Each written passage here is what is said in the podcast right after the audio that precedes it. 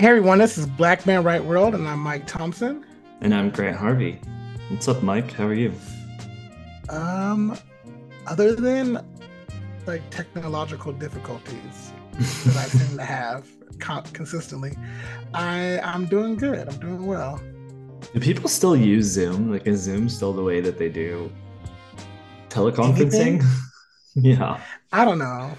I don't know, but I, I will for sure say that I will never become a spokesperson for Zoom in any uh, iteration of my life or any reincarnation of my life because it's just been giving me hell. So it's it's been giving us grief. Unless they want to give us uh, some ad dollars for a shout out. hell yeah, I'm down. but yeah, even for work, I think I've been using. I just so used to Google or I just FaceTime people, mm. so it's like I'm not used to using anything else but but that. So when when we go back to 2000, you know, 16 and like we get on our Zoom tip, I'm just not I'm not there. Well, you know, we can always try this again on Google Meet one day. Whoever wants one to pay day. us first, we'll we'll we'll go with whoever pays right? us. Right, uh, we'll take we'll take any sponsorship. Um, how have you been? I've been good. Uh, I was at my friend, our mutual friend Ijaz, knew whose wedding this weekend. That was a wild time. It's four day event. Awesome. I saw photos. It looked they looked great. Him and wifey. Yeah, he had a traditional um, wedding for the first night. There's yeah, two weddings, right? Pretty much, yeah. Yeah, yeah. yeah. There was like the family wedding, you know, uh, a, a, a nikah, I believe it's called, which is the uh, Islamic wedding tradition. So like his parents are Islamic; they come from that background. So uh, with a, a, little Sri Lankan flavor in there, and then uh, also some Armenian flavor based on the banquet hall that we went to. I so I like I, when you say that, all I can think about is food. I'm like, mm, that sounds good. Okay, so the, like the, a little Sri Lankan flavor. I'm like, I'm down. So Sri Lankan food is fire, especially like from uh, their family's background because uh, they don't drink. So the food is the main event. So you know the food is spiced to perfection, cooked to perfection. It is delicious. I'm fine with that. That sounds yeah. delicious. But ironically, yeah. that was the food they had on the second wedding. The first night, it was part of the banquet hall that we went to, and there was a uh, it was an Armenian uh, menu, so it was cool. There was lots of lots of different uh, food food selections over the weekend. It was a good time. Nice. Well, congratulations to him. Uh, yeah, I adore Ija, so that's awesome.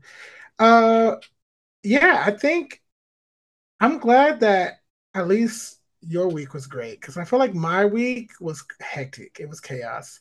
Mm. Um, let's see. I well, it's hard. I don't even know when the week begins and ends with me because my job, because I work on the weekends, it's always feels it's like off. Right. But Saturday, for some reason, November fourth, um, which was you know a couple days ago. That day, everyone had a birthday on that day, so there was like four or five different birthdays, and I had to I had to decline all of them because uh, one of my college mentors had passed away, and so I had to oh. go to her funeral. Dang, I'm yeah. sorry, man. That sucks. Yeah, so so yeah, that was like that's what I was dealing with. Um, and then yeah, but like going to the funeral was like obviously it's hard to be in that type of setting, but it's nice to see, you know, people who who you're connected with, or like the mutual friends. And so I saw some other mentors and people who like uh, were really important to my whole college experience. And then the wedding was it was like she's uh, I believe she was Catholic because like the wedding had like you know four or five services that were all like. Sorry, you're talking Catholic. about the the funeral. You, you said funeral. wedding. oh, I said wedding. Yeah. Oh yeah. You confused. See, Sorry. Yeah, you got me confused. But for the funeral, uh, she I believe she was Catholic, so like it had four or five, like not four or five, but like two or three ceremonies that were just very, very like religious and intense. And I was like, "Ooh, I don't know all the lyrics to this. I don't know all the words." People was getting on their knees, and like I was like, I cannot keep up. Like I did not do, I didn't do the pre-studying for the, for this event. Fair enough. Um, yeah, because Catholics just they have a lot of like there's a lot to learn to know. You got to like know what to say in response, like a call and response. There's like there's just a lot. So yeah, I've, yeah, been, was... I've been to a couple Catholic uh, uh, services, funerals, and yeah, that's everyone knows all the moves. It's very impressive. Yeah. Yeah, I was trying to learn. I was like, Ooh, let, let me study because you know, I I while I don't align with that particular denomination, I because like my spirituality, I'm like I still want to know because like it's still interesting to me to be under uh, able to understand other people's customs. Um, so Yeah, and I and I feel in that circumstance, I would like to know what they want me to do. Like, you know, if yeah you want me to do it, if you want me to not do it, I'll do whatever you want me to do. yeah because technically like it's like I know there's certain things like the people that are saved do, and I'm like I'm saved, so like technically I should be doing it. Like I'm not I'm not, I'm not Catholic, but like communion yeah, and all that, I still take partake in it. Um, right. but it was great. It was it was it was a beautiful service. So, but then when I came back that Sunday, I found out that morning that my my pastor from like my church uh, that I grew up uh, in, he also he had also passed away. So that was like, Dang, yeah, the that mentors stinks. the mentors are crossing over.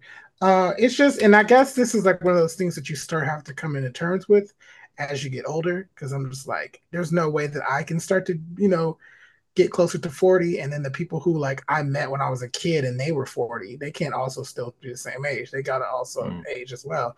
But all of them weren't that I mean my mentor from Chapman was she was definitely uh she was only in her early 40s so it was very unfortunate. It was um she passed away from cancer. Um and then my pastor, he was just like a couple years older than my mom, so like he still also wasn't that old.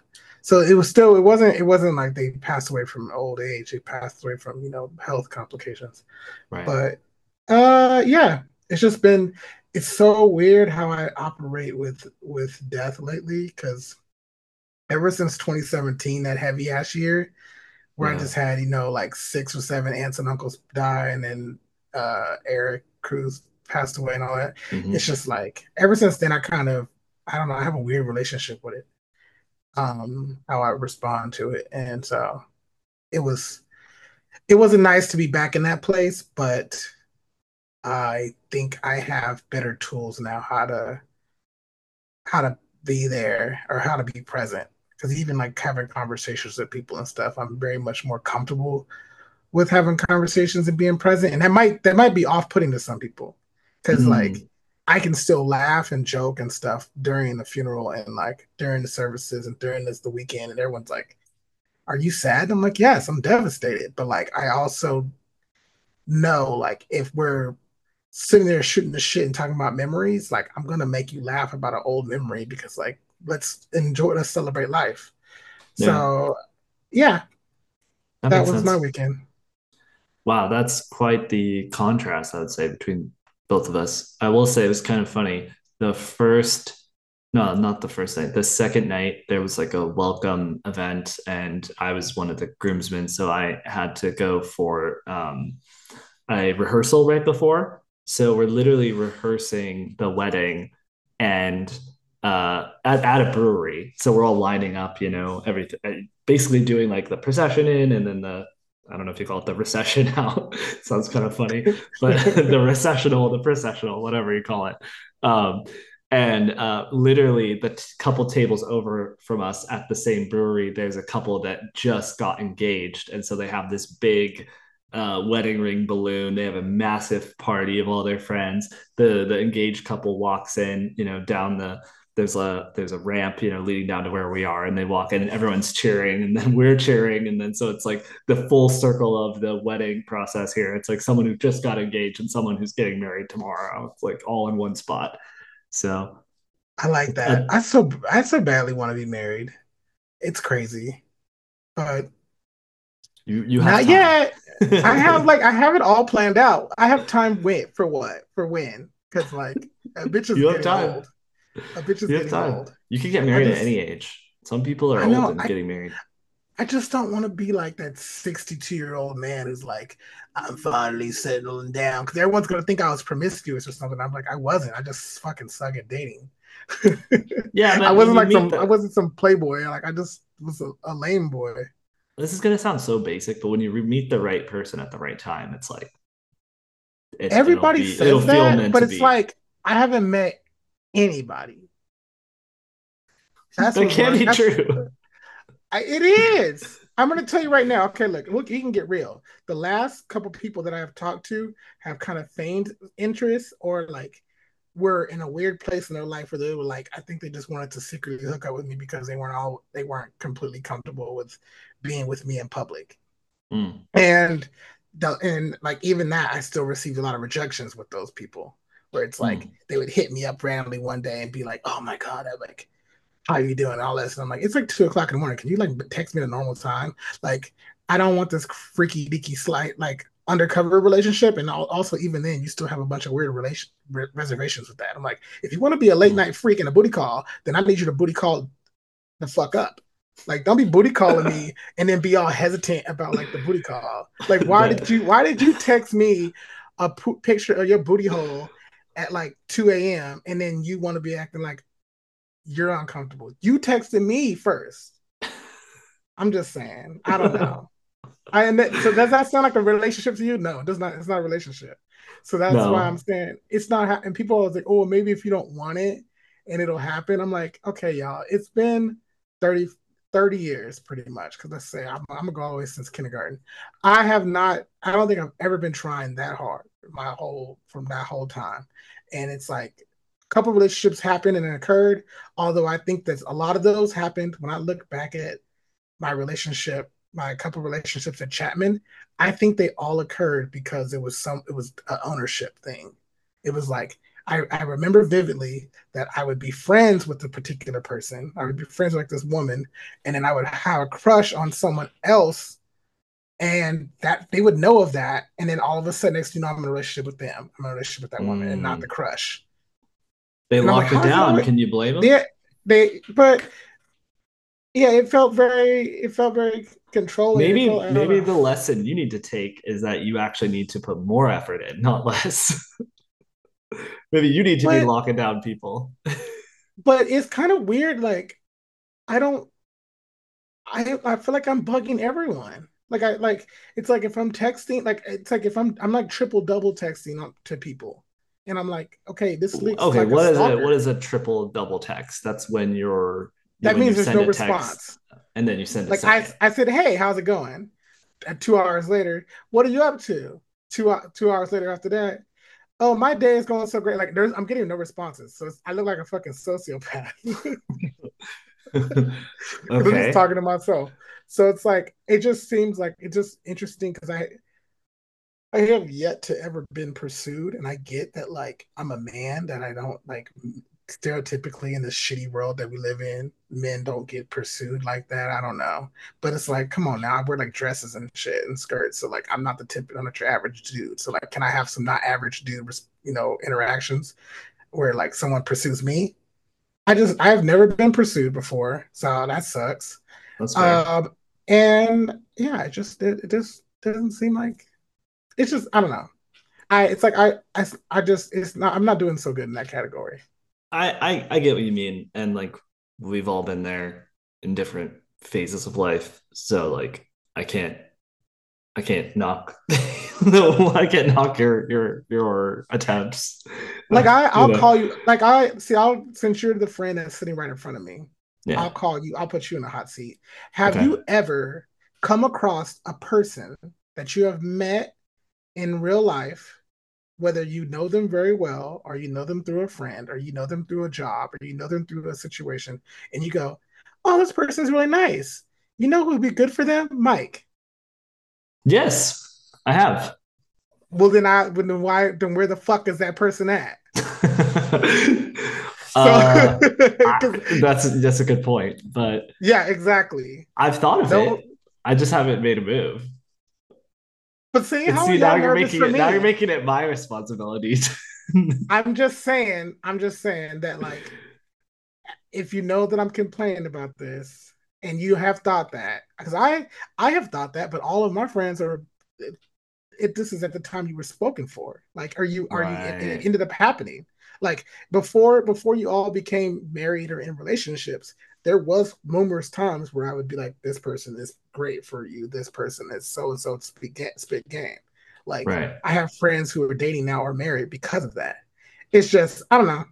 I'm not. So what, what you're saying is you, you need no, but what you're saying is you need better advocates And I feel like, you know, you have a platform, you can put it out to the universe and say, hey, universe, if you know someone who'd be good for me, send them to my DMs. I, I try I did try that once or twice. Like people thought I was joking, and I was like, that just fucks with my. But no, let's put it let's put it on the record right now because you have people who you know personally who listen to this show that you can say to them right now, I, Myke Thompson, and not joking, I am looking and I am actively seeking a relationship. And just put that. And if you're exact, I am I am Myke Thompson. I am actively seeking a relationship. And do not use an excuse I don't know what he's into to as why why not to introduce you to that person. Because I'm gonna tell you right now, just give me a person. well, yeah, you're yeah. bisexual, so does that mean you're into everyone? Okay, calm down. Uh, but like maybe not everybody, but like close to everybody. Close to everybody. Okay. Yes. My mom and dad did mention when I went to go visit them, they were like, my mom was like, Oh, I know this girl who like I think she's kind of cute, whatever. And I was like, Okay, cool. Like I'm I'm inviting it. Like most people don't invite when their parents do that. Yeah. And my mom, my mom and dad never followed up. I was like, see, y'all, everybody be full of shit. And then my dad was like, oh, I think I even know this guy. And I was like, whoa, progress. Okay, dad. uh, but he's like, maybe this was a test. Maybe they were trying to see who you'd be more excited about. This was a setup. Yeah, now that you say that, that sounds like something they would pull. But I was, I had, I was like, I was like, I don't care either way. I was like, some, somebody, come on now. I don't know. Let's we can move on from this like pity party, but yeah, let me let me get us to the topic that we said we were going to talk about because for my moment of improvised my spiral spiral of sadness, maybe spiral of sadness. Ooh, that is such a good transition. So, I want to follow up on something we brought up last episode. Last episode, okay. I mentioned in an offhand remark that I wake up every day with Taylor Swift lyrics in my mind. Like I literally wake up every day thinking Taylor Swift lyrics.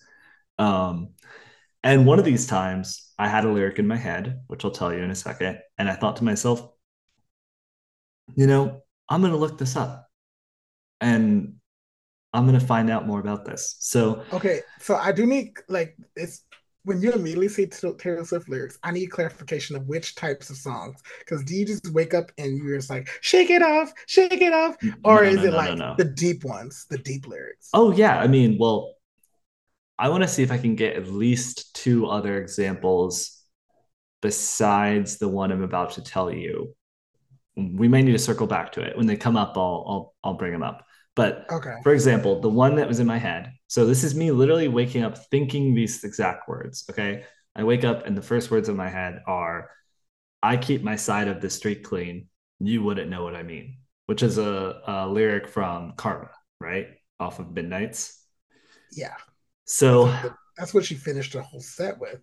Yeah. So like the whole the whole riff is I, I, get fragments of it in my head. So like, you know, there's like karma's a relaxing thought, you know, karma's a cat purring in my lap because it loves me, all this, but that's the one that sticks with me throughout the day. And I think to myself, I'm like, yeah, I keep my side of the street clean. You wouldn't know what that means. And I'm like, I know what that means. But then I thought about it again and I said, "Do I know what that means?" And so I and so I decided to look it up and Google it. And she's I talking directly article. to you. Well, I, you know, because you know, we listen to uh, uh, Sonya Renee Taylor. We've listened to her before. She's really cool. Yeah. Uh, writer. I don't know. She has a bunch of credentials, I'm sure. But yeah, she and she has that book that recently came out called "The Body Is Not an Apology." That's like yes. about self love and great, just great content. And, and a great content creator on Instagram specifically, which is where we both discovered her. Um, and she had a whole episode about this that you reminded me earlier today that we listened to when we were going to get like COVID tested, like deep yeah. 2020, you know, like before there was a vaccine or anything, where we were like trying to make That's sure we were good. It's like a fortunate memory of like the listening to the podcast and doing that and internet and stuff. But yeah. the the setting, like, oh yeah, just going through the Dodger Stadium and like going around in those circles and doing that. It's kind of oh it's crazy. Gosh. It's surreal because now I live next to Dodger Stadium. But that so was so crazy because there was a giant screen of Eric Garcetti when he was mayor, and he was like, "Please stay in your car, stay calm." It was very dystopian. I think Kaylin even said that. It's yeah, like this feels like, like the Hunger Games. okay, but side side of the street. Yeah, so she had a whole episode about that. So I was like, yeah, I kind of know what it means. But you know, that was like we said about three years ago. So it was about time that I was due for a check-in on do I really know what this terminology means? And of course, as one does, I went to the very first article that I found on Google. You yes, my uh, deep, deep research here. But it, as long as it's not like a YouTube video from like PragerU, I think we're good. Yeah, no, was was not one of those, but it was from a, a writer on Medium. Uh, the article's title is "Keeping Your Side of the Street Clean: A Three-Part Guide to Inner Freedom." By uh, I'm going to give her a shout out. I don't know anything about this woman other than this article, but uh, Marie Elizabeth Mali wrote this. Okay. And yeah. it gets go ahead. Oh, I was just I just was agreeing with her name because I, yeah. I, saw here it says she's a relationship alchemist, helping you to be the person who can have the love you want. I like that. That is cool. That's a good, good uh, profile. Yeah, go off, Marie. Okay, what's she talk about? Good bio. So the article starts. What does it mean to keep your side of the street clean? You know, so she gives a very specific definition. She says it means being clear and self-responsible in your life and cleaning it up when you mess up. And then she mm. goes into this, uh, um, you know, quick example about how dog owners in New York complained at first, but then they got used to scooping up their dog's poop when the laws changed. So just like dog owners, it's best not to leave your emotional poop stinking up the sidewalk for others to have to step on uh, or step around. Um, but then she says it's easier said than done. And so she gives a framework for how to interpret this phrase in three parts. So the first part is the street itself, the second part is the street sweeper, and then the third part is the house. Um, so we can go into those three components, but we'll stop here for any questions that you might have about any, what I was any thinking. questions? Uh, I just thought of Tom Hanks yeah. when he's like, uh, what is it? The uh, guy. Uh, so this is the SNL sketch, David S. Pumpkins. David S. Pumpkins. Any questions? Yeah. Okay. Yes, several. Several. Oh, okay. So I right off the bat because you sent me. Um, I'm looking at the the article. the article as well. Um, I love this part where before we get into the the three parts, it says you might have inner voices that feel justified in holding a grudge withholding mm. affection, or mm. feeling victimized.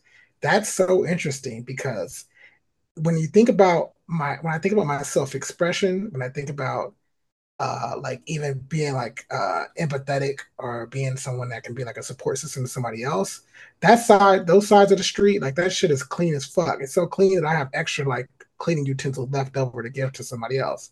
But mm. when it mm. comes to relationships, and dating and all of that. Mm. My side of the street must have yard sales, crackheads laying on the sidewalk, uh, dog doo doo. It got it must be fucked up because I do feel like there is a grudge. I'm obviously holding. If you heard earlier what I was talking about, mm-hmm. um, I have a grudge with like you or friends being like, you guys would even like wingman me. Then with mm. holding affection, it's like, am I am I actually putting myself out there in the way that I want to receive affection. Um, and then the feeling victimized and like, oh, I haven't dated in like, you know, eight years and da, da, da, da, when, when, when, woe is me. So that's interesting. That that's, interesting. That part resonates with me. So I'm gonna keep that in mind as we go through these, you know, these bullets. Oh, this is great. I love it when a plan comes together. And by plan, I mean yeah. a complete random happenstance. It, it really is happenstance. This is, this is not planned. This is improvised. But like, wow, that's uh, amazing. You know, I'm I am a a well trained improviser. So anyway, that is true. Let's, have you ever have get... you ever uh, given your bona fides on that? Have you ever flashed your credentials in the improv area? not all, not that much. I like to surprise people. I like people to think that I'm just doing this off the cuff. But cool. I am, but you know, trained. The cuff is yeah. very trained. Let's okay. Let's break. Let's go into these. I want to do the street itself, the street let's sweeper, and then the house. Let's okay. like spark note these. All right. So here's the here's the spark note. So simplify things. Marie Elizabeth Mali has broken these down into three steps, as we said. Um, three easy parts with examples and practices for each, right? So First is the street itself. A house needs to have a foundation on solid ground in order to stay standing through the storms. And surprise, surprise, so do you. So uh, she goes on to write, You are part of something infinitely larger that moves in, through, and as you, whether you call it life, universe, love, God, consciousness, emptiness, whoa, presence, quantum physics, or purple rainbow, purple rainbow unicorn star. Uh, Ooh, that's me. I love that. You currently live on shaky ground, learn to connect with and deepen your experience of that larger thing. And then she gives some sample practices to support you in standing on something more deep and vast than your individual self, which this is cool because I know that that's one of the tenets of AA um, is that one of the first things you have to do is accept that there's a, uh, a power larger than you outside of yourself so that you don't feel mm-hmm. like you're in it alone um, on your own. So that's kind of cool. So some of the practices she recommends are this meditation, prayer, journaling, visioning, which are kind of all maybe different versions of the similar kind of thing. yeah, reading. They all have different intentions, I think. Yes, you're you're right in that. Um, reading and reflecting on spiritual books, spiritual counseling, or spiritual community. And then she says, I'm not saying you have to get into religion. I'm talking about cultivating yeah, yeah. a direct experience of benevolent aliveness. Uh, I like that. And then when you need to, you can lean on this foundation to help remember that whatever you're experiencing that feels huge is a blip when you see it from that perspective, which is cool. See, I like that. This, okay, so like immediate thoughts from this is like the street itself. This is like the part you have to keep clean. And I do think like there are like when I'm reading, I feel like a lot of the books I read and things that I read are always like memoirs of celebrities and like notable figures. Right. It's like fantasy books that are in the other world or another like a like a fictional life or a fictional reality. Right. And the things that I don't read that much are not books that are about like self.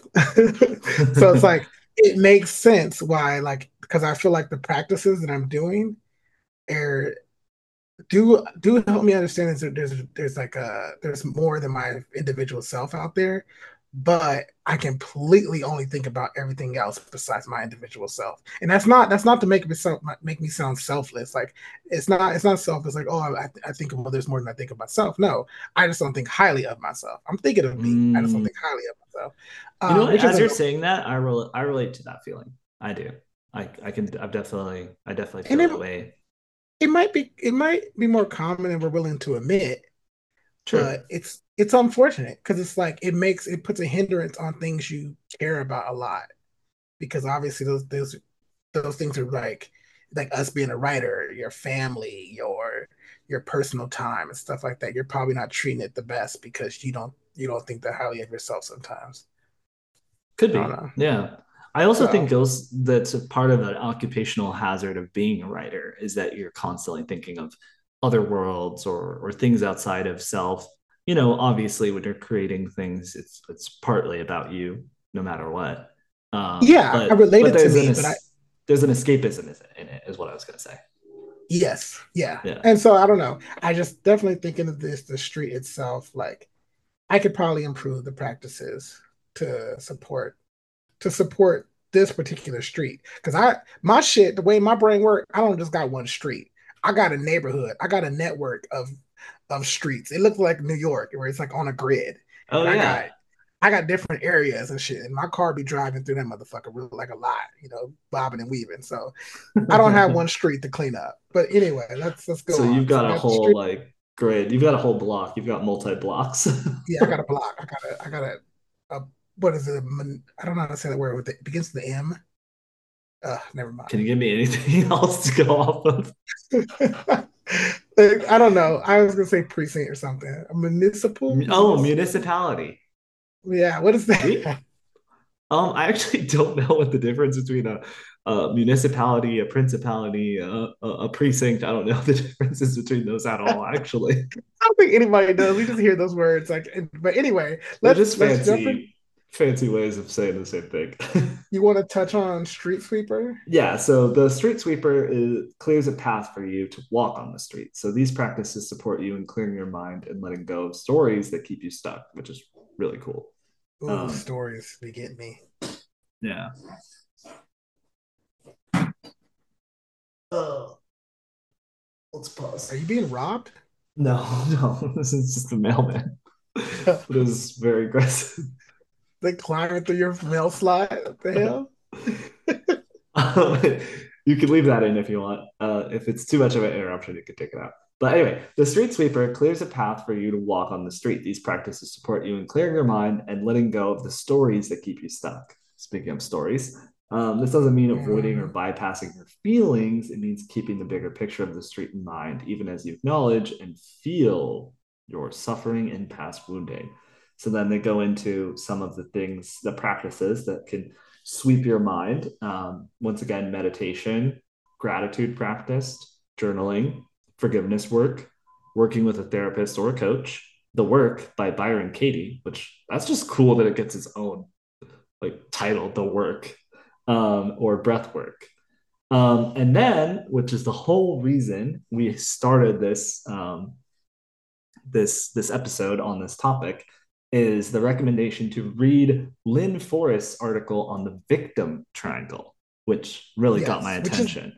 It was very interesting. You sent it to me. We will include all these links to the. I'll include the link to Byron Katie's the work, uh, the victim triangle, to um, also Marie's article where we got all of this. I'll mm-hmm. include these links somewhere. Yeah. Um, but basically, this article is all about how to understand how your mind pinballs between victim perpetrator, and rescuer, a triangle that prevents you from experiencing inner freedom until you learn to step off of it. So, like, that was like, okay, that got my attention. Um, so I clicked through to that article, read a bit about it, which we'll come back to in a second, and uh, sent it to you, which inspired this. Uh, but then the third part that uh, Marie Elizabeth says here is the house. So your body is your house. Your body doesn't have to be healthy for you to feel free, but it helps. Also, brain chemistry is a thing. So, doing stuff to support neurotransmitter health benefits your whole system. So, in thinking about your house, look at the basics like plumbing, electrical, and structural design. And then goes on to make some recommendations here. Do you eat in a way that supports your particular digestive makeup, your plumbing? How's your nervous system, your electrical doing? Um, I don't know how you really edit that. Um, and then what do you do to support your muscles and bones, your structure, so this recommends a combination of cardiovascular work and strength training plus flexibility work. And then the more that she basically goes on to say, the more that you set up your body to run well with good fuel, grounding, and movement, the more clarity you have in your mind and spirit. And the more you clear your mind and expand your connection to your spirit, the more you support your body in maintaining or returning better health and function. So okay, I mean this makes sense. It's like it's it it's like the the plumbing is like the digestive makeup and stuff like that is like your actual body, which is like right. how your gut health and what are you eating, what are you putting in your body, how many bowel movements are you having, your shits feel good, are they coming out as pebbles, are they coming out as liquid, is it yellow, is it black, is it brown, you know, like that. But then, uh, yeah, exactly. The, exactly, the nervous system is like, how is your mind? Is your mind right? You got your head on tight, like is your mental health good like are you right. are you stable are you how are your thoughts are they going to dark places all the time are you feeling well rested even after eight hours of sleep? Uh, if not, there's an issue there, that kind of stuff. I get that. And then the mm-hmm. last one is obvious, which is the muscles and the bones and the structure of the house, the the the actual building of the house is your you know physical health. Like can you stand up without your knees popping every five seconds? Can you bend over to tie your shoes without farting and sharting on yourself? Can you, you know, like, can you oh. go up and down the stairs without dry heaving and stuff? And it's only two and a half steps. So it's like, I I get these. It's like, it's definitely like the inside of the house, inner workings of the house, which is like the electrical and the plumbing, and then the structure. And so that I like that.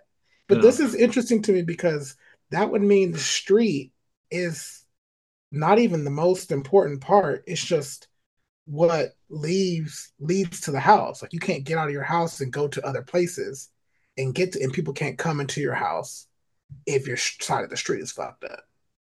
Yeah, you, they can't even get to that point. Yeah. So that's in my mind. Initially, initially, I thought the street was like the most important part, and the street is all you need to have fixed together. But I'm like, wait, if there's the house too, I'm like, well, fuck. Maybe it's not the street that's messed up for me. Maybe it's the house. I don't know. Well, yeah, because if you think of it like if you have a plumbing issue in your house, and you know that could eventually lead to the street. like like i'm not trying to say that like your bodily health necessarily like it, you know could is could be the thing that's preventing you from having uh, the relationships you want. No one is making that argument, but like you could you could say if you're not taking care of yourself, you're not you're not going to you know it could eventually cross over into you treating other people poorly. I mean, I fart more more than like I would like to. I hope that's not the reason why nobody be fucking with me. That's not true because some motherfuckers be stanky as hell and they be having like a whole like three, four, five kids, and I'm like, well, somebody's into it. I so yeah, I think it's more of a metaphorical argument, but it's saying, like, okay. if you don't treat yourself like, my... right, how can you treat anyone else right? okay, I was like, my IBS better not be the reason why. No, no, no, no, no, no, no, no, no, no. I don't think that's what they're saying. No, and and, but, and okay, there's multiple components to it. But let's get to the main event, okay? So I read this, I'm like, okay, this is nice advice, you know. Um, but this the thing that catches my attention is this whole victim triangle thing. I'm like, what the heckity heck is this? Um, obviously, I came into it very skeptical because anytime they, I hear anything victim anything, I'm like, oh gosh, what? It's a triggering word. Going? Because I think people, yeah, there's, I mean, it's triggering for multiple reasons. We like because I, I, not not into the regard to this actual triangle, but into regard to like how the word is applied to other situations. It's almost even been removed. It's like we we refer to a lot of people as survivors of an incident if you right. if you were attacked physically, whether sexually, verbally, you know, uh, through a, natural disaster or anything like that, you're a survivor, not a victim. It's like it's like the so it's even just hearing that word victim, I was like, oh, I hesitate, hesitate. It's emotionally charged and it's politically charged because I think people on the right take it and they run with it and they say, oh, victim mentality and all this, and there's all the, the oh, framing around it, that. They make it they make it nasty nasty. Yeah. Yeah. But the interesting thing is, so we can get into the actual triangle in a second, but the, the it's not always referred to as a victim triangle. Um, it was actually created by someone named Dr. Stephen Karpman, and it's usually known as the drama triangle. So we'll probably okay. call it the dra- drama triangle in the episode title. Yeah, because I want to. I like victim has such a weird connotation. Okay, I'm looking at Stephen and I'm gonna give Stephen the benefit of the doubt. We gonna we gonna get into the conversation. We're gonna talk about the triangle. But I'm what I'm looking at right now. I don't know. He just he looks like it's just it's like you know a middle aged white man. Not even middle aged. He looks older than that. Um, but I'm gonna look him up too. Yeah, he's born in Washington D.C. He went to Duke University of Medicine. I'm sure he's very, you know, I'm very, he's very knowledgeable, but his, his father was also a psychiatrist named Benjamin Karpman. So he comes, all worked on human sexuality. So he comes from a long line of psychologists and psychiatrists, you know, cool. Uh, but it's just, you know, it's sometimes it's rare for me to take information from a white man who has existed in America and worked through America's networks within the 1970s, 60s, 80s, etc., because that means they benefited from systems that completely 100% did not include my benefit of my family who, who lived during that time whether or not I'm not calling people racist. So if you, you know if you're if you're listening and your mom and dad or you were born in 19 you know 72 and you're white and you're like that's not fair. I'm like I'm not saying you're outright racist, but yes, in that time you did benefit from systems that did not benefit me because it was legal law. It was you know so. It, with all that being said, that's long winded. I'm just saying. I, yeah, no, I I I totally understand that. Yeah, so that disclaimer is totally valid. we don't yes, know I, we don't know that, anything about him personally. I'm gonna give him a chance. I'm just gonna say that. Yeah, so that's why I have hesitation because it's like you know. Uh, okay. Your your your disclaimer did give me a little bit of a fascination, so I looked up um, what I could find about the Karpman drama triangle on Wikipedia, and I'm not seeing any references about him in particular. But it's interesting because I guess it comes from this line of uh, I guess school of thought in psychology called transactional analysis, which is kind of interesting. Um, uh, from this guy named Eric Berne, who's from the 1950s. So that's even further back in time. See, now see what I'm talking about. That's why you gotta you gotta be like, wait a minute. But let's, I will let's say, say this. People... Apparently, Stephen Karpman was in the Screen Actors Guild, which is kind of uh, interesting. That's perfect. That's great because like we're down. Yeah. Oh, interesting. But yeah, it says 1968, Stephen Karpman, who had an interest in acting and was a member of the Screen Actors Guild, chose drama triangle rather than conflict triangle, as here, the victim in his model is not intended to represent an actual victim, but rather someone feeling or acting like one. Hmm, interesting. I like that. Yeah. Okay, so, let's entertain this. Let's now let's go to Lynne Forrest's The Three Faces of Victim, an overview of the victim triangle, because now we know the basis of it, where she got it from, because he calls it a drama triangle. Yeah. She says here that she refers to it as the victim triangle um, because under her definition, she says victimhood can be defined by three positions beautifully outlined in the diagram. Um, and let's see how you you describe this, the, what the diagram kind of looks like and what it's all about, because I feel like you were a little more tapped into this. Yeah, so basically, there's three roles on the victim triangle, and or sorry, she writes it as victim triangle, but it's the drama triangle, and that is the victim, the persecutor, and the rescuer. And the diagram here has it as an upside down triangle where the the victim part is at the the if you're looking at the triangle upside down, then it would be the it's top like of the triangle. Inverted triangle. An inverted triangle. The victim's at the top of the triangle and then the two corners are persecutor on the left and rescuer on the right.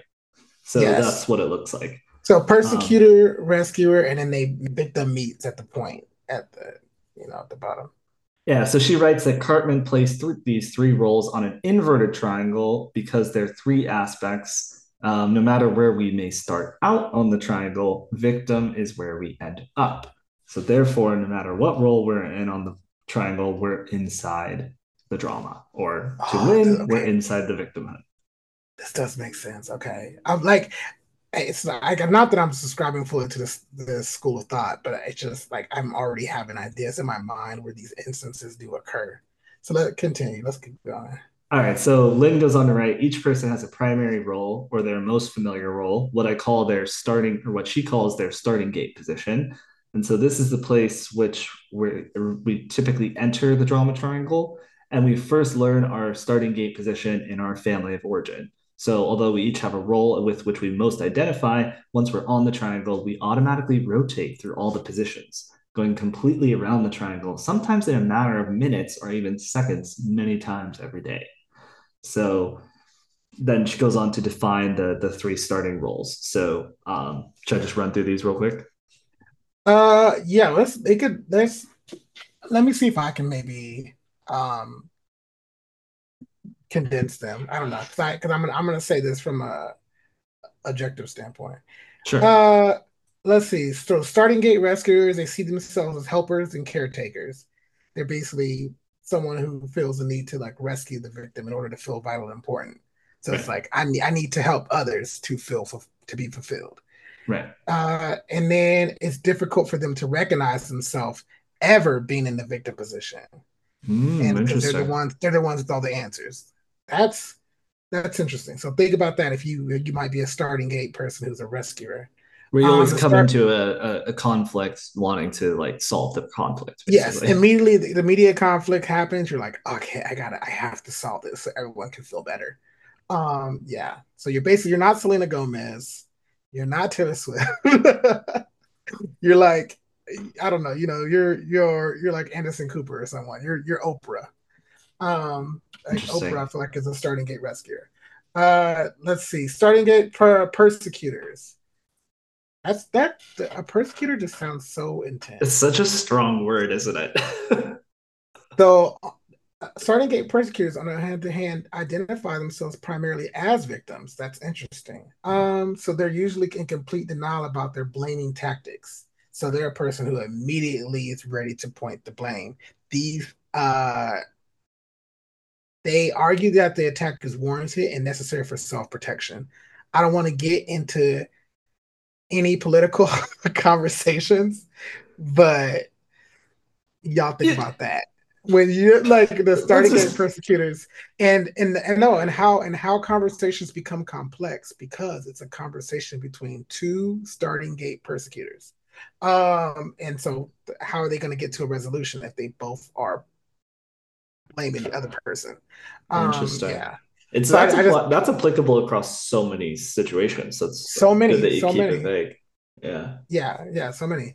Um so these two uh the rescuer and the persecutor are two opposite extremes of, of victim. So like where one sees themselves as the ultimate victim and the other never sees themselves as a victim, right? Yes. Because in this triangle, like we said, everybody your starting position is going to be a rescuer or a persecutor, but somehow it's going to all no matter which where you start, it's going to lead to the victim, right?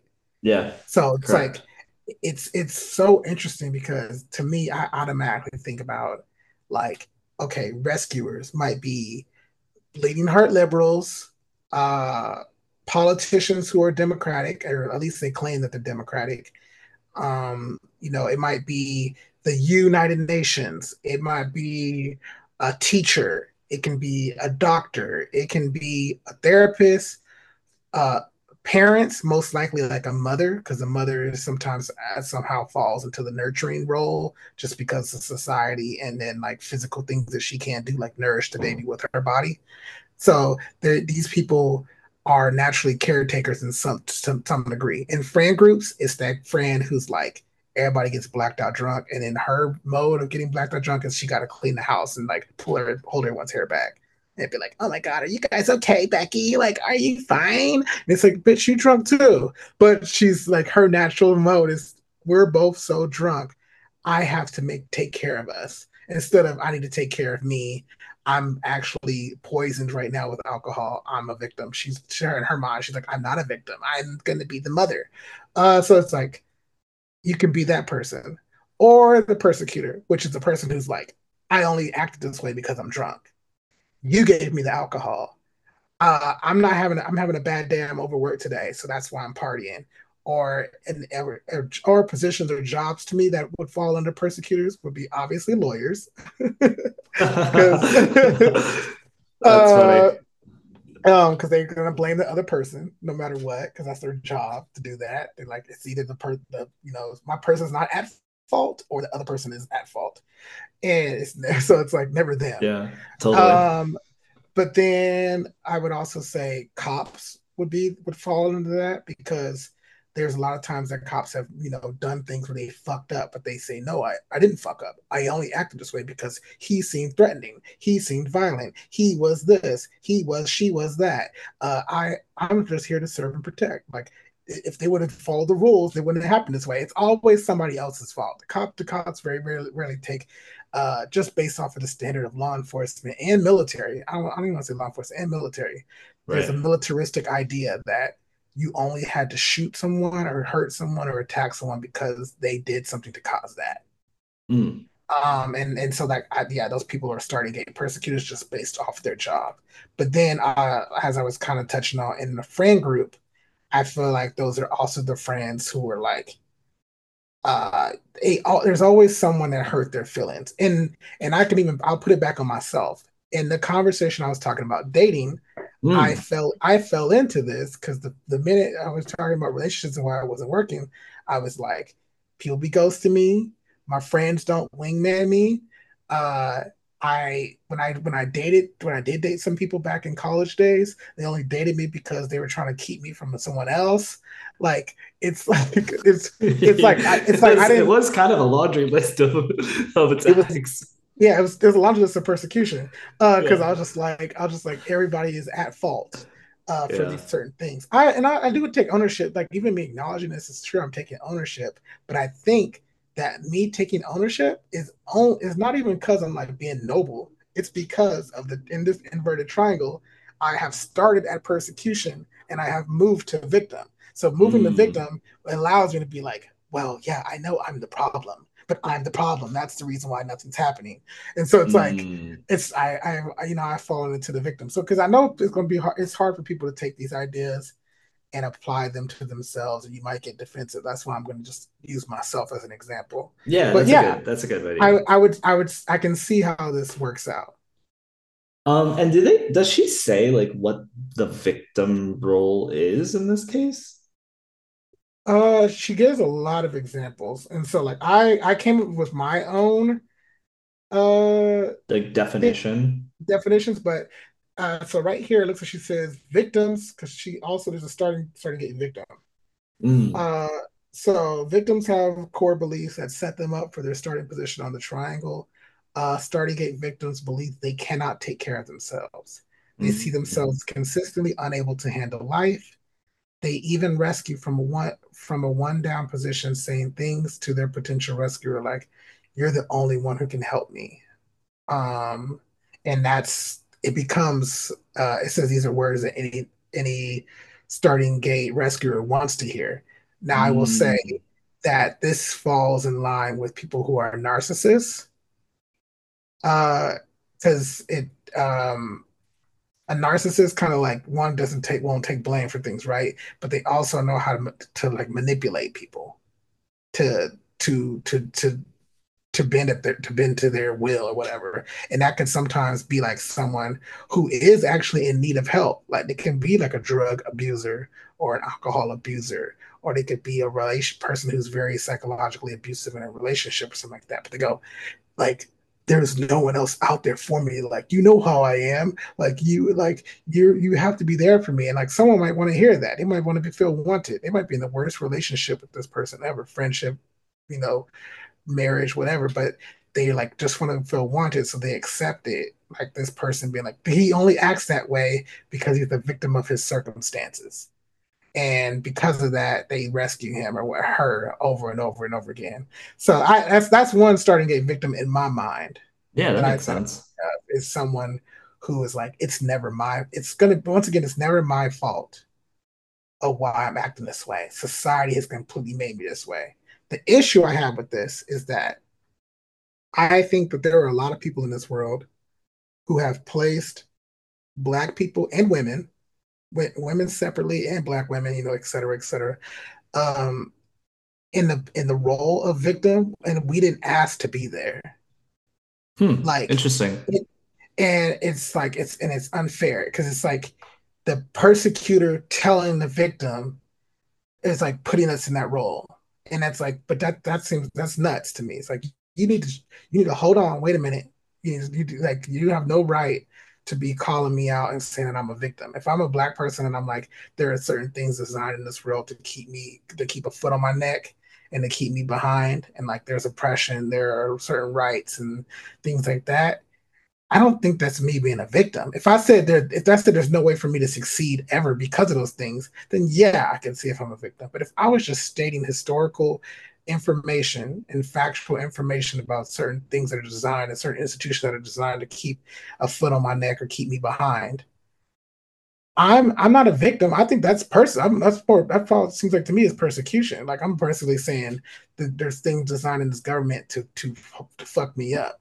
A victim right. would be me just saying like I'm not because of those things. I'm not going to succeed. I think I'm succeed, succeeding in in spite of them. So it's like, right? It's it's very it's interesting as I even as I'm formulating this in my head because I'm thinking like I'm like none of these sound ideal. Right. None, none, of this sounds like the greatest thing to have because like a rescuer sound I, I'm not into that at all. I don't want to be in denial, like that I'm never a victim. That like I'm, you know, you know who that is? That's like I don't mean to drag her, but like that's like Candace Owens. Mm. In her mind, she's like, nope. I know I'm a black woman, and I, a woman and black would to you might seem like a victim thing, but I am anything but a victim. I actually know all the answers and have all the answers to succeed in society. This is what you need to do to be accepted by everyone white men, America, Republicans. I have every solution you ever needed, and I will never be a victim ever. That's a, that's in her mind. She always has the right answer. She can't even have a conversation without being like, like you know, scoffing because in her mind she has all the solutions. She can save you if you listen to her and word for word for word verbatim. She has she has the way to the way out. And if she talks and has a conversation with anyone who falls on any other starting position, they just butt heads. So like I don't want to be that. as a black person, I can't be a rescuer. Shit's too crazy out here. That's delusional. I'm not. I'm not going to be delusional. Like I don't. I don't want to have a starting point in in persecution or a persecutor or or victim. Unfortunately, right. that's just the way things are. But yeah, I don't know. What are your thoughts? I'm I have a lot. It's no, it's great. It's great. Um, everything that you just said is really interesting. Um, the the thing that I'm thinking. Well, first off, I want to give like this example because I read this and it makes a lot of sense to me of like how this actually plays out. So obviously, there's all the roles that you just defined and how people play those kind of broadly, even from their occupation to like situations, right? But here's like a very basic situation. So let's say like you know heteronormative couple. Dad comes home from work to find mom and Junior engaged in battle. Clean up your room or else, mom threatens. Dad immediately comes to the rescue. Mom, he might say, give the boy a break. He's been at school all day. Now, any of one, of any one of several possibilities follows. Perhaps mom, playing victim by dad, turns her wrath on him. In that case, dad is moved to rescuer. Um, a roof is moved from rescuer to victim. Then they might do a few quick trips around the triangle with Junior on the sidelines or maybe Junior joins that. You can tell this is written by uh, an older person. That, that it's funny. Or maybe Junior joins Dad in a persecutory "let's gang up on Mom" approach. Or then again, maybe Junior will turn on Dad, rescuing Mom with the "mind your own business, Dad. I don't need your help." And so it goes with endless variations, but nonetheless pinging from corner to corner on the triangle. And for many families, oh. this is the only way that they know how to interact. Triggering.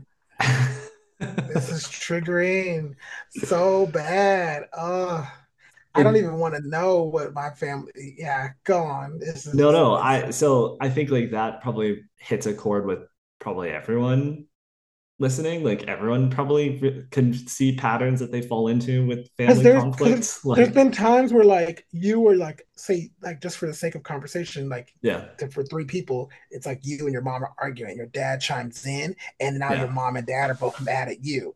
Or there's a time where you you and your mom are arguing and your dad chimes in. You join forces with your dad. Now your mom right. feels ganged up on, right. and like vice versa.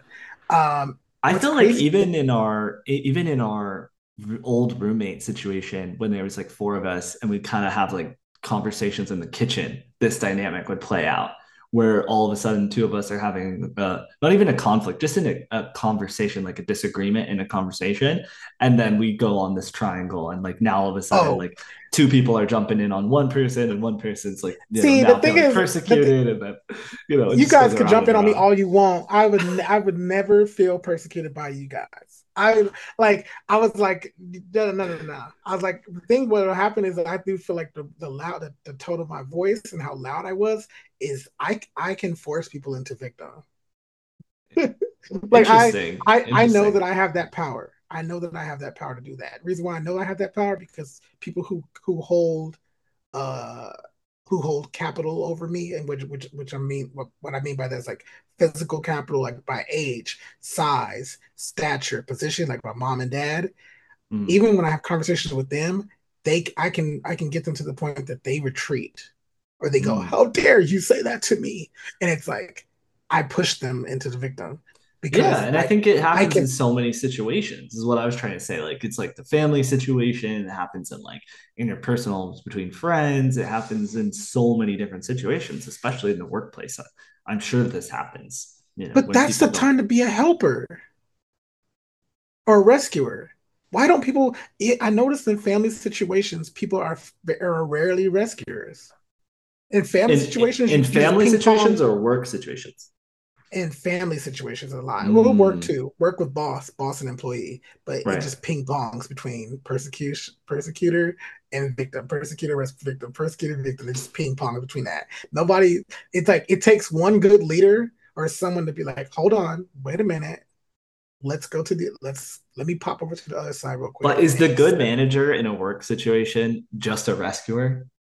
No, he. I'm not saying that you stay on one side, but they know when to pop around the triangle. I'm right now. I'm doing a hmm. motion like they ping pong it, you know, around a triangle. Yeah, yeah, I see it. Like because sometimes people just go back and forth between the two, and it, and I promise you, like after having conversations with my mom and dad, we get nowhere, absolutely right. nowhere, because it's just accusatory, like you know, me saying, "Well, you did this back when I was nine years old, and that stuck with me, and it was traumatizing." My mom and dad like trauma. You ain't no trauma. Ain't nothing wrong with you. We never did that. And I'm like, yes, you did. And then they're screaming at me about how they didn't traumatize me when I was a young kid. I'm like, if you didn't, then why are you screaming at me right now?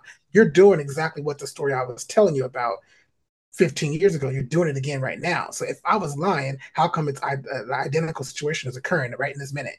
And then it goes, what, what, and, you know, now it's like, what, how do I deal with that? Because right. sometimes it's it's not a good skill to be good at justifying why you were why you uh your victimhood. It's not a good skill to be ju- to justify uh according to this rescuer. it's it's a per, that's a persecution that's a persecutor where you can justify the the um, reason why you're the victim in the situation and I and that's what and I said earlier that I yeah. that I feel like I fall under persecution a lot because I because I can uh I can do that. I don't I, I, acknowledge it's not a good skill. It's not it's not an honorable skill to have because like sometimes right. use for for bad reasons. But like I can't justify my positioning on sometimes very problematic stances or unhelpful, non constructive stances. Right.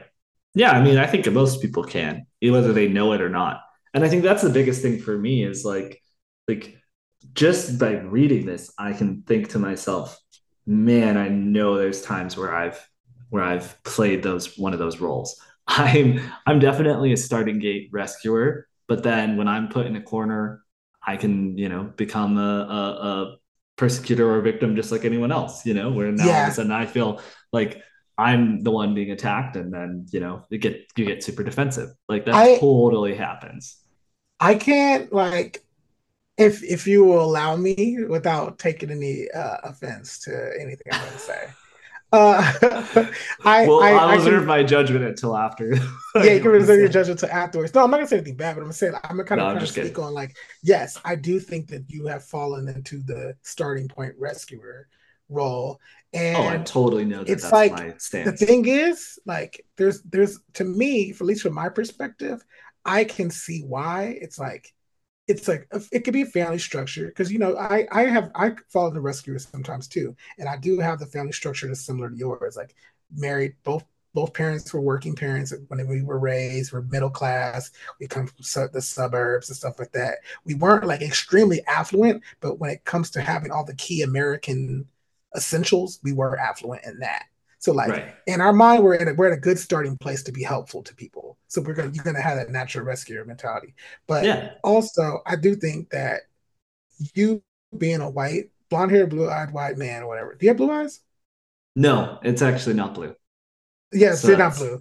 Uh, but but but being a cis heterosexual white man with blonde hair, I do feel like that it's easier for you to start there right. Because because of just safety uh in in in, perception for with everyone else. Like people are gonna right. there's rarely people... the conflicts that coming that are coming directly at me because of my status and position. Yeah you're gonna you yeah. have to give a better starting place like a start a safer starting right. place not a better. Um and safer but for sure. Yeah. it's funny because when we were doing dungeons and dragons we were playing that and then like there are times where it's like I think you want to make sure like you want to help everybody. Like if it's if we have a chance to like fight or just solve the problem without any fighting, you kind of like want to solve the problem without any fighting. And I'm like, oh, totally. This is, this is so great. And, and this goes deeper too because it's like conflict avoidance is like one of my number one goals, which is I know is not a good thing. And I know that conflict is is healthy a lot of the time. But the whole reason that the drama triangle is called the drama triangle and they highlight it is because this is an unhealthy uh, transactional, you know, to use the term the transactional analysis where this comes from, is an unhealthy pattern that you fall into. Where once you're on the triangle, it's like you play one of these three roles and you can't get out of it unless you're aware of that that's what's going on.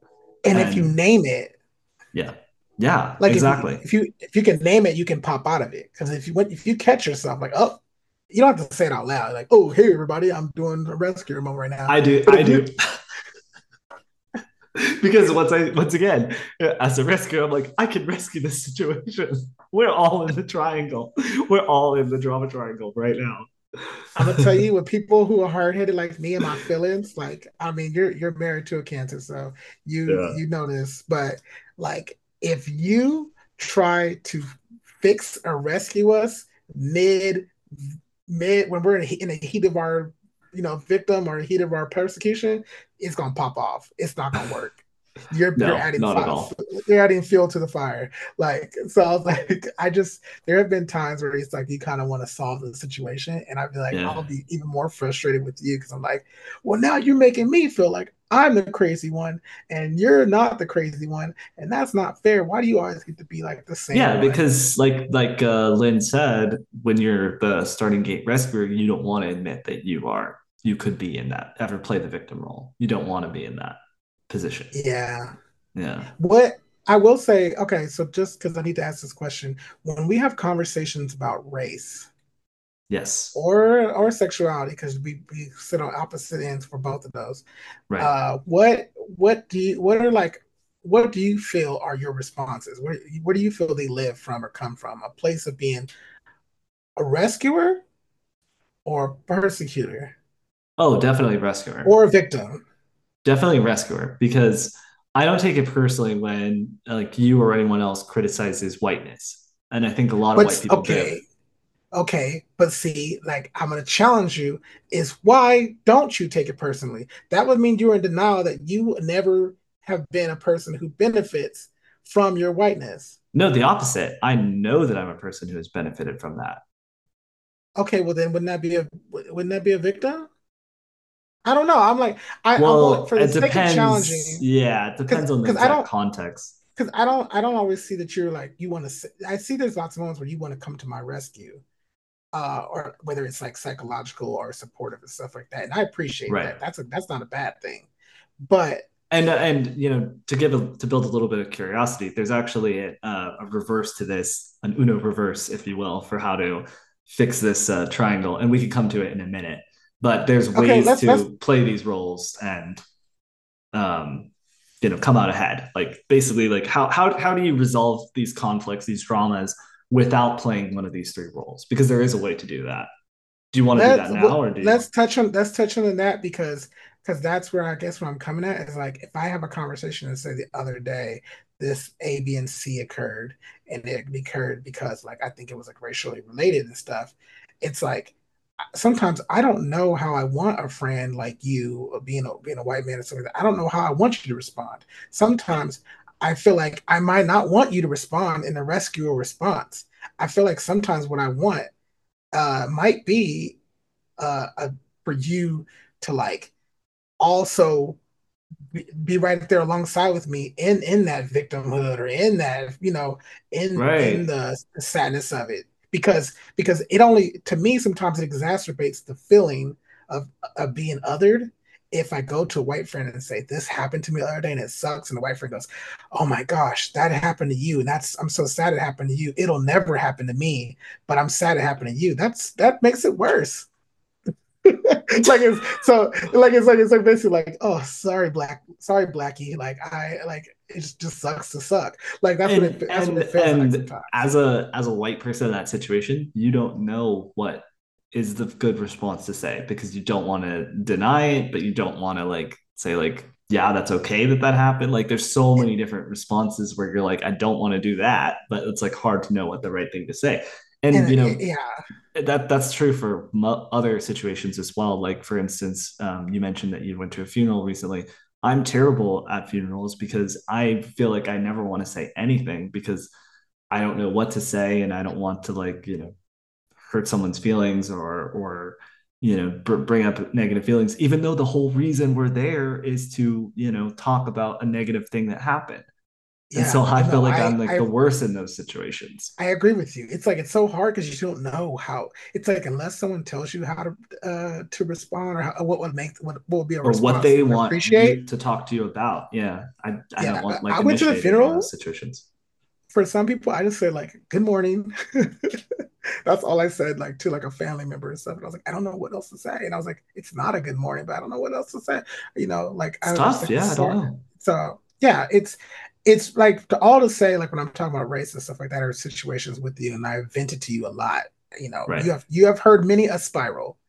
It's, and you know that my my response to those spirals has changed dramatically as we've known each other and, and I've become more aware of of what like what reality is like and I think that I think that's I think that speaks to also like I think like where you can go with it because yeah I, I think when we first barely knew each other like as just classmates and stuff there was a, like uh an era of like oh well you know i feel like i would like, question things a lot more you know? Like you would question things more... a lot more or it would just it felt to me at least it felt like it would just be like pity you know like you mm. feel feel bad for me but mm. now but then it got uh you know like a key moment a key turning point moment for me was like the crowdfund x time um right and it seemed like you were angrier than I was. And mm. so like when when that occurred, I was like, okay, there's there's like obviously even before then there's been big shifts, but it was a big shift and like and how we were having these conversations. So like I know it's possible. Because I I can do the same thing for me being a man versus having a conversation with a woman or a right. person I, as as female identifying. Um like that or have a conversation with you know, someone from that's like Muslim or someone that's you know different a different religion or different comes from different inc- uh, economic status. Like there there are moments where I'm like it's I'm like I don't know what to say. To, I, I will never be able to relate, but I'm like no, that's not true because there there's a certain part where you get where you start to get good at navigating uh outside of that triangle, and I think that might be the flip the other hmm. triangle mm. that you're going to talk about. So, so let's let's, let's jump into that. that. Yeah. Okay. So just to reiterate, so the drama triangle is what happens when we don't accept or don't allow responsibility for feelings in ourselves or others. Uh, this is this is according to attunedpsychology.com. Um, there's no author on this uh, article that I can tell. Um, if we see one at the end, we'll we'll shout them out. But and then it gives a quick summary of the roles that the persecutor, the rescuer, and the victim play so the persecutor blames others in an aggressive or passive aggressive fashion and doesn't take responsibility for their own part in the drama. The rescuer takes over, which that's key, um, and tries to save others from themselves. They try to avoid conflict and may take on more than they want to. Hi, that's me. I'm the problem, it's me. Um, then the victim feels overwhelmed and stuck, fearing what will happen if they act and worrying what others think of them.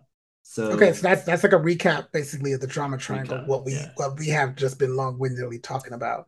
Yes. So what happens if you're tired of being trapped in the drama triangle? So this is called the winner's triangle, which to me, when I heard this the first time, I thought of Michael Scott's win win win. if you, if you ever watched The Office, it gives like, that vibe. So the winner's triangle, or what's called the healthy triangle, and this is from uh, Acey Choy from 1990. Okay, so it's a it's a, a regular triangle. It's not inverted. Already liking it because I I'm just gonna be a little biased here, a little, presumptuous, a little offensive, mm-hmm. presumptuous, and and assume that the name doesn't sound completely, you know, white bill. So like I'm like, oh, there's some people of color in there. Also yeah. comes from 1990, which means that this is at a time that I existed, and so things were a little bit different. It's not from yeah. 19 like 55. Okay. Yeah so so so this in this version so the victim role is called vulnerable instead of victim. And this is at the top of the triangle. And so the vulnerable position instead of playing of well let's how do they describe it? So uh, the triangle is symbolically reversed and the different roles indicate very different ways of relating based on compassion listening and assertiveness. So you're still in the same kind of position on the triangle but it changes the way that you respond so the vulnerable position, the way that they describe it, they have a little catchphrase here. They say things are hard, but I can solve my own problems. So mm. you're vulnerable, but you you share your feelings, but you also are taking responsibility for yourself. Then the caring position, this would be the rescuer, which is I'm prepared to listen and support instead of telling you what to do. So that's mm. key because what the rescuer, as we've said, their whole thing is they come in and they want to take over everything and, and, and fix it for you. And that's not what people need all the time. And then the assertive position, right? This is the person who normally plays the persecutor. This person says, I can express how I feel and negotiate with others to meet my needs without resorting to aggression.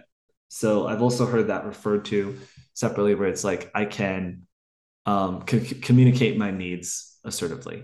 Um, which I think you do need to do in certain situations. This okay, so like the immediate feelings when I hear about this, because this this to me sounds like basically like the light switch for each of the other ones, right? It's like right. when, when you recognize or you name that you're falling into the whatever triangle of drama situations, whether it's persecutor, victim, or uh, help a rescuer, you can flip and switch those into being in a vulnerable position, a caring position, or an assertive position. Um, what what what triggers me, what hit, what what gets to me, is that in my mind, in my intentions for a lot of the things that I do, because I do think that the side of my side of the street is fairly clean, and if it's not clean, I know where the shit's where the shit belongs. Um, I have worked on that but I did not I have not shared with everyone my the, the, street cleaning. I have not shared with everyone my house that has been, you know, rearranged and, and tidied up. Some people know me and I exist to them still as the person with the messy street, with the messy house. So even if I come with an intention of being vulnerable, caring, or assertive, what they see and perceive is still going to be falling into the other triangle. That makes sense a victim. Yeah, it does. Uh, and so like that. So if I go say it like for example, um, I go to my mom and dad and I go, uh, A, B, and C occurred, you know, a couple years ago, and that really bothered me because of this, this, and this, and I and I see it playing out uh, in our conversations now, and I want to fix that. Why don't we talk more? Why don't we speak more? Why don't we hash this out? They immediately go, so you're just saying I'm a bad parent? So you so you're mad at me? So you so you like so everything you know? It's like uh, and this is just not just hard for my mom and dad. This is like any any parent. No, I think a lot of people, especially our parents' generation, fall into that. Yes, like they, yeah, the they fall generation. for this stuff more than even people of our generation do. Now check this out. That other the original drama triangle was created at the time that our parents were were born or used, right? Right. And then this new triangle, which is like flipping it on its, on its head and, and and finding new ways to communicate the same thing just in a different way, is from the 90s, which is kind of like falls millennials, right? And right. so like whether or not, you know, that that doesn't hold too so much into it, I do think I at least for me, I think that that speaks a lot to the, how the language has changed because it's just two different doctors or whatever that are coming up with similar things, but it, we're following this new one and that to them that kind of seems like we're soft we want blue ribbons uh boo hoo or, or we're fighting for causes that don't even concern us so I don't you know, know. what's you know what's interesting uh, uh, like we don't know the answer to this because we didn't research it this deeply but yeah, what yeah. did mr karpman or people from that generation do to resolve this conflict like did they just say you know we each have a role we're playing and like we have to be aware of that role or or did they have alternative tactics that you could use to to get out of it? Or was it just understanding your role? We don't know think, but yeah we don't know. We can look more into it but i i will say from based off of history i think that they just let people fall into the roles that they had and they stayed there. And it was just more of so knowing your role and knowing your how you do things maybe. Yes it was very much like you go out and party you're gay and all that you have AIDS you're you're you're you're disease stay away from us. Uh, if you're black or a woman you know you need to like do these certain things um, and if you uh, challenge that you just you're a persecutor you're always blaming everybody else and then you woe is me you're a victim. Like it seemed like it was it seemed very much they just played into that triangle and didn't want to pop out of that motherfucker at any time and it just like totally. that's what I well, this is kind of interesting. So this is a this is an article on mxmag.com and it's talking about like the ultimate guide to the winner's triangle. And they're explaining here it's the opposite of the Karpman drama triangle. And they said Dr. Stephen Karpman has identified an inside game commonly played in the workplace environment. The drama triangle is explained as a social interaction that consists of three dysfunctional personas trapped in an endless cycle of conflict and switching roles without coming to a resolution. The role that people take up depends on their experiences and background and is closely related to how they perceive the world and the people around them. So it's like they only really defined the the roles that you play. And it's like, well, these roles that you play are based on your background and that's it. They know they didn't, you know, from what we know, they didn't define the the answers. to resolving it and uh, because I, I, I think the answer to resolving it is like almost to under to at least for me this is how I feel is not mm. even trying to get out of it. It's just understanding that where you are and where you're falling in that moment and like being able to own that. Like if I yeah. like I if I'm the something is really bothering me and really hurting me and I and I'm feeling like a victim like I'm feeling like there is nothing I can do to get out of this then I need sometimes you need to own that and I need to cry a little bit or I need to be like sad. And there might be someone who is able to communicate to me with me while I'm in that position, or right. there might be a, a, a, tactic or something that I can do personally, like the journaling, playing video games, writing, or doing something that that can satisfy that while I'm in that area. But also, I don't, I just don't need to be in denial that that that's what's occurring. Yeah, that's true. It's then it becomes Oh, go ahead. Oh, no, no, no. You please share. Oh, I was I was gonna just say if you don't if you don't address it and name it, that's when you get into the the, the side of your street type conversation. Yeah. And I hop over and start complaining about what's going on on your side of the street while not even acknowledging mine. If I don't name it, that's right. when that's when my side is is fucked up, and I'm over there talking about what you didn't do and what you did wrong. And that's kind of like what constantly what happens. I feel like in our American you know American politics and and how. Oh, dude, our... politics is just this cycle on like like on steroids. yes, because the streets is fucked up, and if you don't believe me, I can show you some streets in a Republican state. And you'll be like, God damn, that street is fucked up, an actual physical street. And I can also show you a street in a Democratic state in a sanctuary city, and you'd be like, God damn, that street is fucked up. Like, so the yeah. physical streets the, are the up. actual streets reveal so, the truth. so yeah, so it's like if there's homeless crackheads and and because there's a there's a distinction. I'm not saying homeless people general. I'm talking about yeah. crackheads.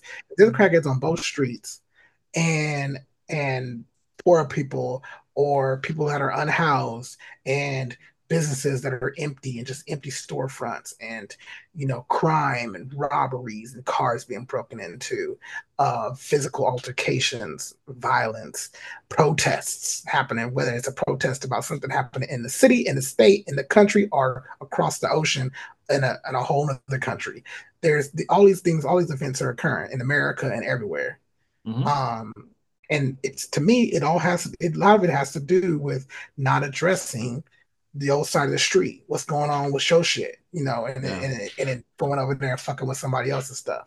Sometimes, you yeah. know, I I feel like we always get so close to talking about what we don't want to talk about. I'm, doing, I'm, doing, such a good job of trying to. Well, I'll, I'll, transition really quick because this made yeah. me think about what you were saying earlier. So, you know, I've read that from that website mxmag.com, which I don't know what that is, but the, I hope again, Google, Google, Google coming to the rescue you like, with You like find out it's like a KKK publication or something. I'm actually a good researcher, but y'all have to pay me for that, and then I'll give you the good research. right? Yeah, I need a check. I need an invoice. Okay, go ahead. But uh, the the the way that they define it, you know, there's the vulnerable position, the assertive position, and the caring position. They they have a mm-hmm. slash on here, so they say vulnerable slash creator, which I thought was really Ooh, interesting. I like that. These people accept their vulnerability but also understand that they have the abilities to meet their needs and find their way. They ask for help and accept when offered to empower themselves. The most important skill they possess is problem solving. That's so interesting about creators. Creators have problem solving skills. I don't I what's the what's the issue that I don't believe that I am that, but I until after the fact.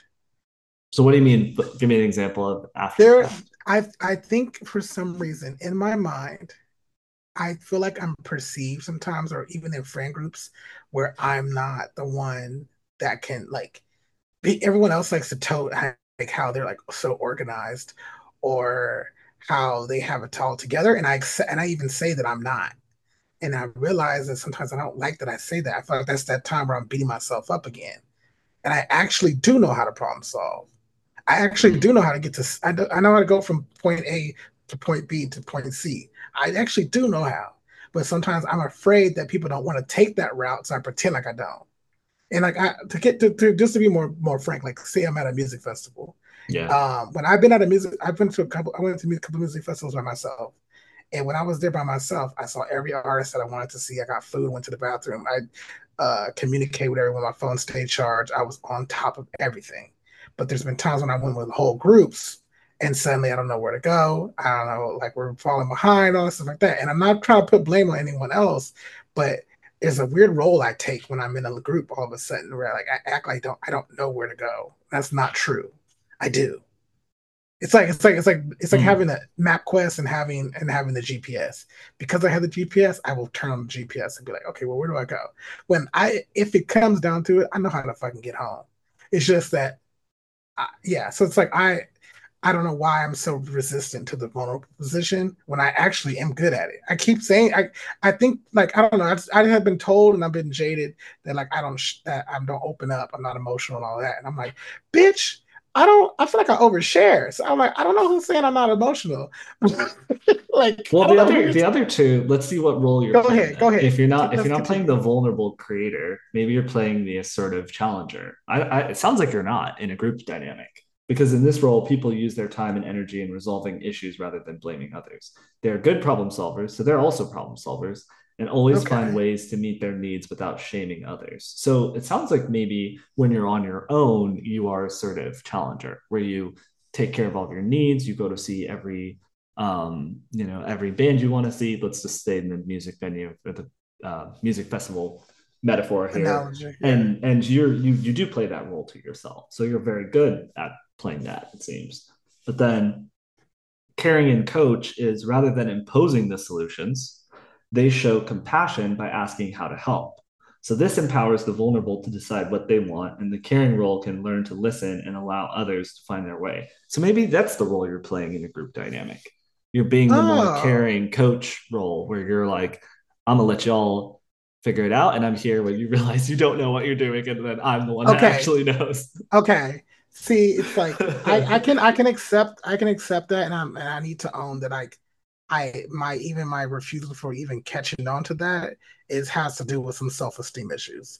I so mm-hmm. as a cancer, I can accept that because like you know there's the whole like astrology wise, you know, people say what cancers are. But I will say that looking at those situations and that that same analogy, that metaphor of being in a music festival, right. I I I am at the end of the it's like I cannot be okay with missing something, but also be okay with having to miss it on behalf of others. And I think sometimes uh, people don't want to accept that, and that that makes relationships difficult. It's like so, like they, they're not uh, just to play that out. They want to they want they hear that you're missing something and so they want to solve that for you and you're like no i'm okay missing it because other people want to see something else but then they don't accept that in that circumstance is that what you're saying Yes, because what yeah. what I want to say about myself is that I think I am I at least I want to believe that I'm self aware enough to know that I can handle being vulnerable better than some people, or I I I I. I I can live in that space easier. This because I don't want to make this yeah. sound condescending. No, no, no. I, I, I get what you're saying. What I'm trying to say is that I'm I can make a sacrifice I know how to. I I, can be okay with sacrifices better than others, and that's okay. And like because that that's just some that's just how I I am naturally because I know I like a lot of things. So like it's uh it, it, it for example we can go we can go with interests and stuff. We're watching a movie, going out to eat. Right. There's more more than likely you can go somewhere to eat and I'm gonna eat whatever is there not because I'm just compromising, because I really will find something I like. I like because otherwise you have uh, dietary restrictions, basically. Yeah, yeah, but I, but I but I can navigate around that. I'm saying yeah. there are some people that be like I absolutely hate Italian food, so it's mm. like then let then you should pick where we go to eat because wherever you go, I'm gonna find some of my big ass. But like, but, but, you might not like something. So same thing with music. When it comes to music, I like country, I like rap, I like pop, I like this. It's like I love Taylor Swift, I love Beyonce, I love Olivia Rodrigo, I like you know Dominic Fike and and Harry Styles. Like so, just pick a pick a, a, a stage to go to. I bet you I can dance and have fun to it. Right. Like so, it's like that's in that. That's why sometimes I take on that role, but sometimes I don't speak it or or name it. And so it's when you don't when you keep things to yourself and you're not you're not explaining your position. People people will assign you positions on their own, and that's mm. where you mm. get into conflict because they're going like, oh, so you're just are you mad now? Like, are you not having a good time, or this is not actually what you want to do? And it's like sometimes, like, I guess what I'm getting at is that I, I I've talked to this talked to you about this as friends, mm-hmm. but there's been instances where uh we like I can tell you that I don't want to do something doesn't mean I won't do it. Right. And people, some people don't don't like that. Like yeah, they like, like the people want you to either be all in, like uh, as excited as them, or they want you to be, or or if you say you're not interested, then they'll be like, okay, fine, leave it. Yeah, that's it's, so weird. It's I'm hard like, to no. accept the the the middle ground of I'll do it, but I don't love it. maybe that's why relationships is a struggle right now because like maybe I'm just like, do you want to be a relationship? I'm like, no, but I will be.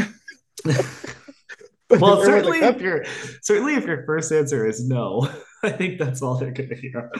Well, if we if we take it back to the vulnerable position, right? The phrase on the winner's triangle. I just um, think about someone on their knees with their butt in the air. I know.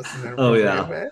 No, yeah, like child's pose or is that child's pose? I don't nope, know yoga. Nope. I know what you're talking about. It's like a yoga pose, but no. Yeah. For the for this visual, we cannot say that. Okay, sorry, I, I take that back. But uh, the vulnerable position, you know, this the, the phrase they use is things are hard, but I can solve my own problems. And that's essentially what you're saying, where you're like, I'm voicing my feelings and being vulnerable by my feelings, but I'm also gonna solve it myself. And so uh-huh uh, you know, if someone comes in and they want to be a rescuer in that situation where they want to be like, oh no, no, no, we can, you know, I'll accommodate you. Like that's them playing that role when you're when you're playing the the vulnerable position. Whereas the assertive position is I can express how I feel and navigate with others to meet my needs. Um, which honestly is also kind of like what you're doing in that situation. So it gets a little confusing.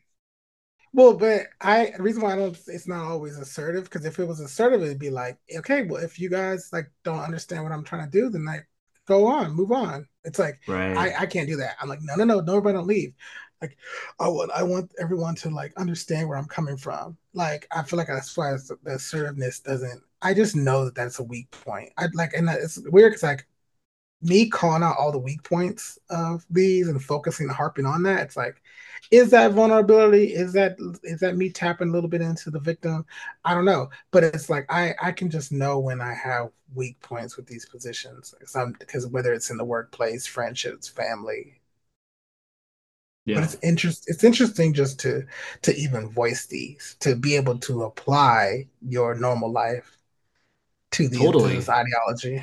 I mean, when I read it, I told everyone I knew about it that day. I was like, I was like, everyone I saw in person, I was like, dude, I read this thing. It's crazy. You guys got like, like, like any situation I could apply it to. I was like, oh, see, this reminds me of. I was like yeah. going in on on spreading the gospel of this thing that I, you know, really hadn't analyzed all the way, but was just interesting. It's just an interesting thing to think about. Yeah, I definitely want to like further do some further research into it, but it's just it's just nice to have some language to put to to these ideas or like when we are feeling feeling this type of way because then you then it starts to make me not feel uh i guess harsh way i can think of it as special because for lack of a better word but like i don't i don't feel as like other or like uh you know like an anomaly i don't feel that i don't feel weird because i'm like no no no if this triangle if either one of these triangles exists that means that this is a this is human nature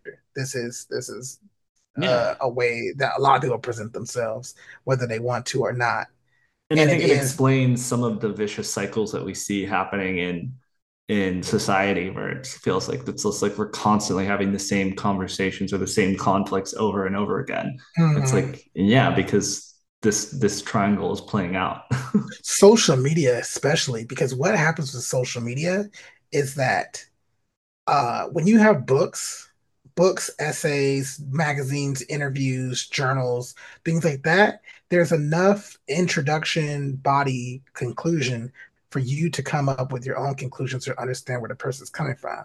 But right. social media, we we we start to we start to, to decipher things off of sentences or just one photo. So what happens with that is that everyone comes into it with their own interpretation, and that interpretation is based off of their starting point. So mm. if you if you have a starting point as a victim and you see a certain photo, it's offensive, it's racist, it's bad. I hate this. It's it's it's attacking me. If you come in as a person who uh, is a rescuer and you see a photo or a sentence, you go, that baby doesn't have, it's not strapped in all the way. The uh, uh, but that dog is like looks like it's hungry or that this is this is you know like they're always trying to decipher how to to or they're coming in or, to defend the person who's being attacked or something. Yep, like guys like we've all had problems before. Like why we, maybe he's having a bad day and they be saying that shit for like, oh, you know, Bill Cosby. So I'm like, ooh, he don't, no, no, no, no, like, pull back. But right. uh, so yeah, and then like also then there's the other one. What is it? Persecutor. Persecutor which yeah. is I guess that persecutor would probably be more like your your baby is not strapped in all the way and stuff like that. Uh, but like they would turn it around and they would yeah they yeah they would say like what yeah the baby strapped in is a good that's a good one. Like yeah, you know, it's just it, but uh, but someone getting at is that like social media has allowed us to exacerbate those starting positions because off of off of very little information. Like you like we're we're we're we're taking it way too far off of one little thing instead of having all you know a long uh it's not a movie we're talking about. It's not it's not a it's not a novel. It's literally like a photo or a sentence and we're and people be going off. So yeah. I don't know. I, I, we were joking about this earlier, but like algorithms, like the social media algorithms, algorithms are basically built off of the drama triangle. Oh yeah, oh yeah. And it's like, it's what like, are you into today? What's what's gonna get people mad? Persecute. What's gonna make them persecutors? What's gonna make them victims? What's gonna make them rescuers? Keep the triangle going, ding ding ding ding ding ding ding ding ding ding, back and forth like a pinball machine. Yeah. So to wrap to try to like put a nice ribbon on everything. So we had we we started off this conversation. We talked about the keeping your sides of the street clean, mm-hmm. Um, and what that means. And we had those three parts of that, which came from Marie Elizabeth Mali, and that was the street itself, the street sweeper, and the house, yep. and what each of those three things meant. Um, from that led us to the article on the victim triangle, which was also originally called the uh, drama triangle. the drama triangle and through the drama triangle we had those those different spots on the inverted triangle uh being a victim uh persecutor or and, perpetrator uh, i think perpetrator was one of the words they used as well perpetrator uh yeah. and or the rescuer and how the rescuer and the perpetrator persecutor all somehow will always lead to victim uh victimhood Right. And then there was the other, the flip side of that triangle, which is like almost like you know the yin and the yang of each of these triangles, and right. that was the one that has the uh, winner's uh, triangle, the healthy triangle. Winner's triangle, and it's it's you know it's inverted. It's not inverted. It's the right side up triangle, uh, but it had the vulnerable position, the caring position, and the serve position. So with these three, you know, different ideologies, I guess. That, yeah. that we got. They they all work hand in hand, but it's like it's very it's very cool. I had a lot of fun, at least for myself, being able to apply it through you know ridiculous scenarios or actual real life you know situations. But I don't know. I challenge people who are listening to to look. Well, we'll have this information posted in different places, but to look at these uh, different triangles and these different modes of thinking and be like, how does that apply to my life? Or or how does that apply to what I see on the news? How does that apply to how I feel about how friends are posting on social media or lack thereof? How do I how do I feel about uh, you know conflicts that may be occurring down the street from my house, uh, miles and miles away on the other side of the world? Like they, it's it's so interesting that like we we somehow want everybody to be always at the same spot that we are but that'll never ever ever be the reality because no one else no one else can ever stand in the same spot as you ever physically unless they're standing directly on top of your head but even then they're above you so it's like but like you know, so, so i'm saying like no one could ever be in the same exact position you are physically right. emotionally spiritually so i don't know it's just nice to have something some language to put to that yeah. And I mean, let's go full circle with it. What do you feel that you've learned that you can take to your uh, dating life? Oh my gosh. Uh, I look, okay. Now, if somebody want to get this, if someone want to come and get this because it's hot and ready, I'm gonna tell you right now that I am very flexible. So I can hit any of those positions. I can hit a vulnerable position, I can hit a caring position, and I can hit a deserter position. However, you want to take that, whether it's however you want to however you want to receive that. I, I am I'm delivering it to you and I am giving it, I'm giving you that information that I that I when things are hard, I can solve my own problems but mm. I but I no longer want to be there anymore. I don't want to solve it myself. I want someone else to solve it for me, if you know what I mean. Uh. But then, but then the caring position, prepare to listen and support instead of telling what to do. I think yeah. I I talk a lot and I have a lot to say, but I I think I'm I, that's why I long for a conversation. I long for some. I want to I want to be able to relate to someone else. So it's like right. I I think I think I will be able to challenge myself. All Can you be assertive? That's the real question. Oh my gosh! Did you see how I avoided that one? You did naturally. That you ew. did. Oh, that's so gross. Ew, I'm so gross. I maybe that's your maybe that's your growth area. okay. I will be more assertive. But sometimes I'd be feeling like a creep. Like people make me feel like a creep. When I like I it's just because I don't, you know, I just I'm so I'm too cognizant of my of my my stature, my being a man, my being black, stuff like that, that I get so self conscious about reaching but you know out what? to people. If you were doing it where you're expressing how you feel and negotiating with others to meet your needs without resorting to aggression or any of the feelings, like no one should be able to fault you for that. If you're just plainly stating, these are my needs, this is what I'm looking for. It, it really, really, that's that's it. That's true. And I've done that, and it always most of the time ends with like, no, not not talking to that person anymore. There's so many people I have blocked. It's crazy. Like I've blocked them on social media and everything. So they probably can still listen to the podcast. But if you have been blocked by me, like that's on you. I'm sorry. I'm hey, like, that's, that's a form of stating your needs. that yeah, that's on you. Cause like I'm sorry, I was tired of I was tired of feeling like a weirdo. So I just said, fuck it, don't talk to me there. And by me not me, the best way for me not to talk to you is just to block your ass. So yeah, I think that's fair. I think that's also uh, let me go get on Tinder. so honestly, that would be ass. That would be a very interesting experiment. Uh, well, you'll have to report how it goes next episode. It's, it's gonna be a failure. I'm gonna tell you that right now. but I'll be assertive. Yeah. You got this, Myke. Thank you. Is that where you want to end? yeah, I feel like that's a good enough ending for me. Your promo for this should just be your Tinder profile picture. Oh my gosh. This is a happy ending. Yeah, I like it. I'm excited. Thank you for listening to Black Man Right World. If you like what you heard, please like the show and give us a five star review. And subscribe for more content. Thanks. I kind of I kind of winged it. I, I changed it at the end, but good job. You're welcome.